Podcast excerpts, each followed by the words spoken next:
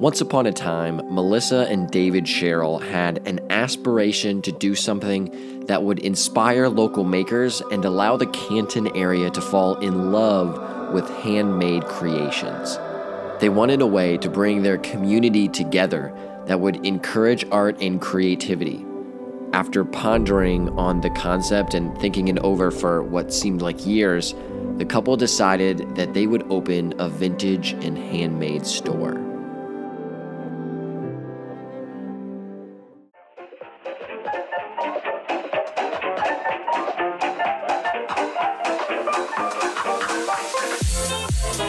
Hey there, all you beautiful people. Welcome to the Creativity Killed the Cat podcast.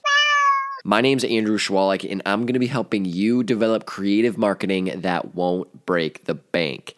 As always, our episode is brought to you by Twilful, my creative marketing agency that helps businesses develop and implement creative marketing campaigns as well as energize their social presence. All right, you know you want a fun fact. It's a bit weird, but I love the sound of running water. A fountain in a pool, waves on a beach, hose in a pond. Fan of it all. Someday I'm going to put a fountain in my office. Just wait. All right, on with the show.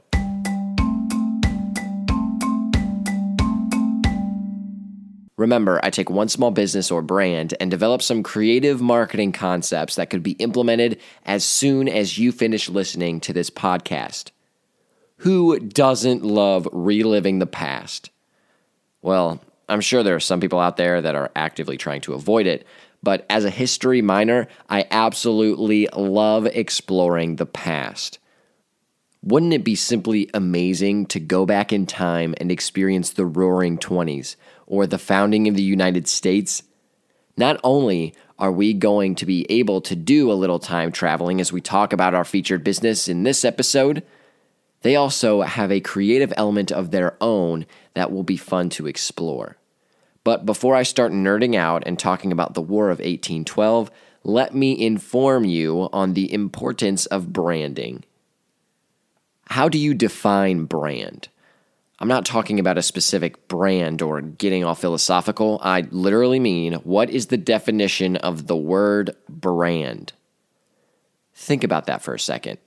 Kind of difficult, isn't it? Sure, you can think of examples of brands Coca Cola, Apple, Nike, your own company as a brand.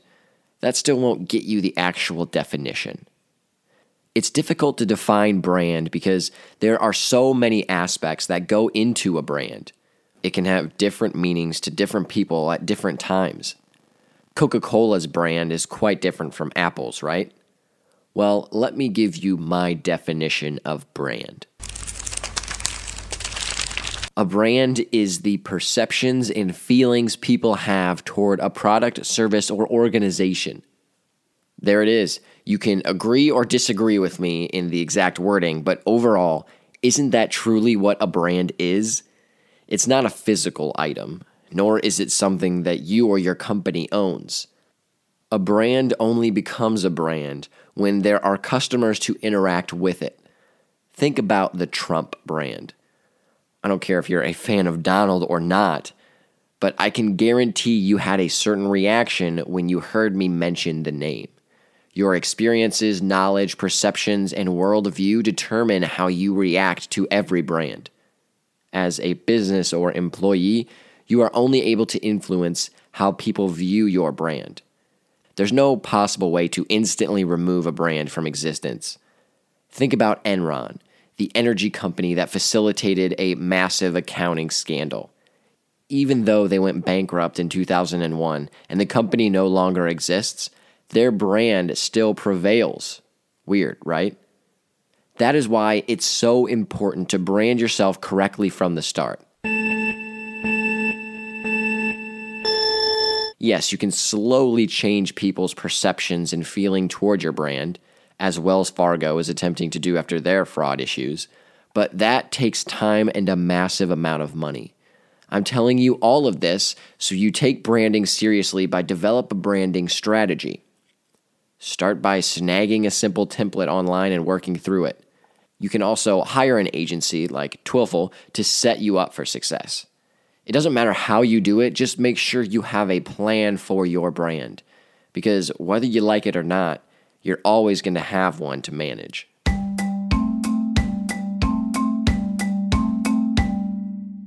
Arrowhead Vintage and Handmade Goods is a store that offers exactly what their name describes vintage and handmade goods.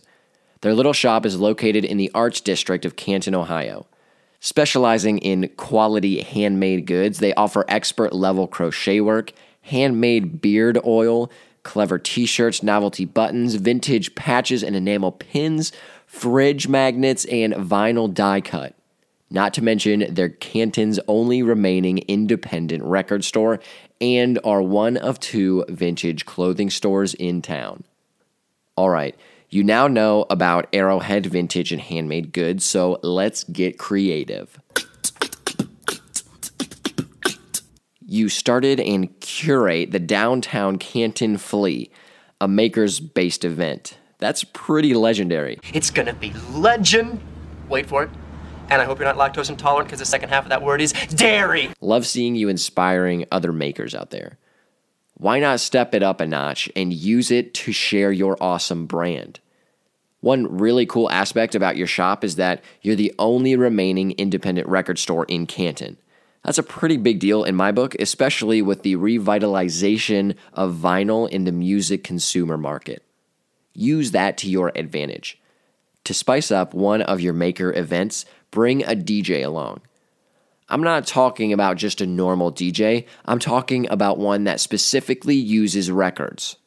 There are a variety of these record slayers out there. Heck, you could even do it yourself. That would make the experience so much better if you could DJ it yourself.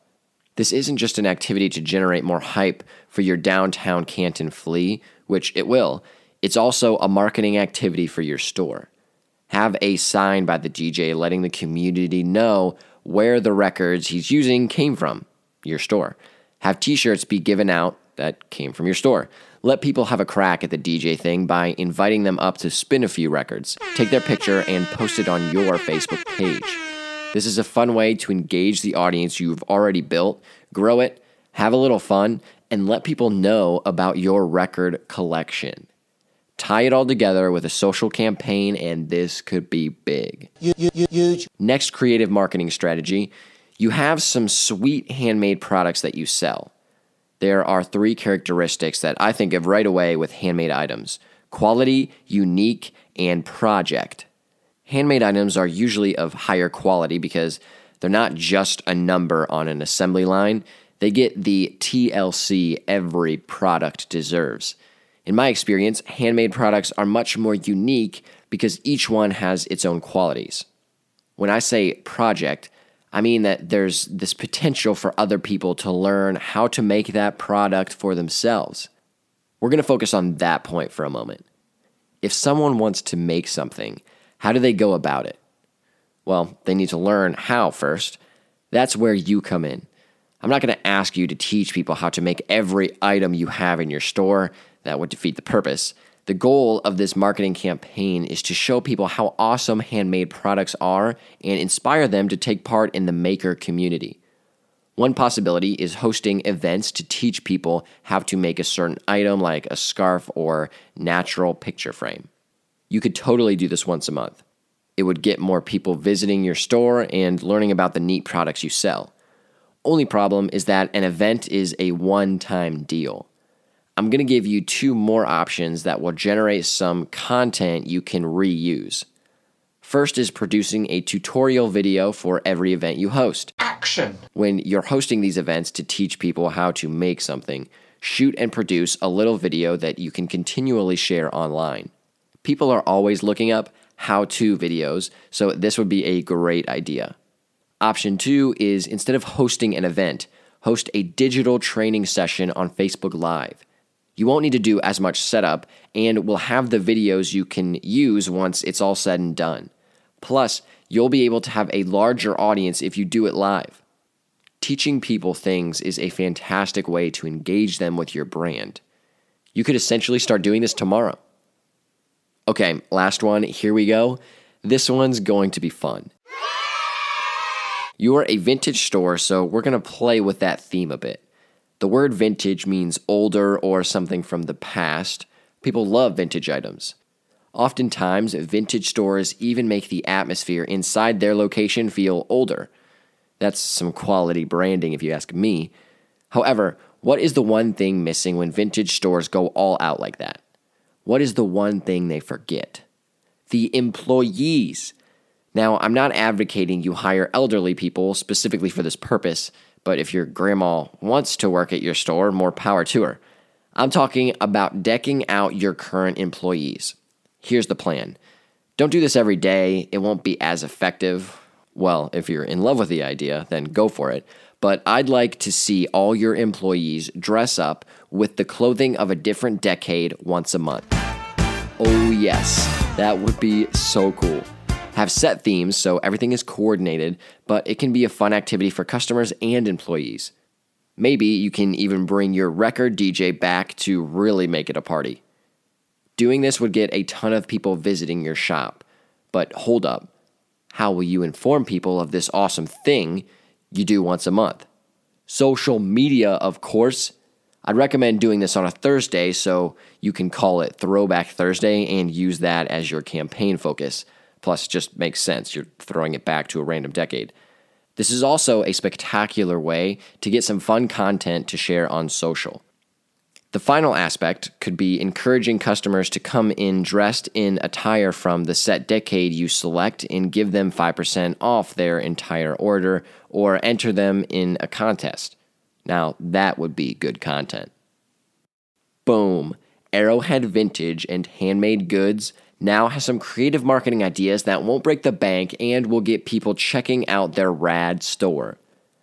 I'd probably be going way too hard for their Throwback Thursday events so you better watch out.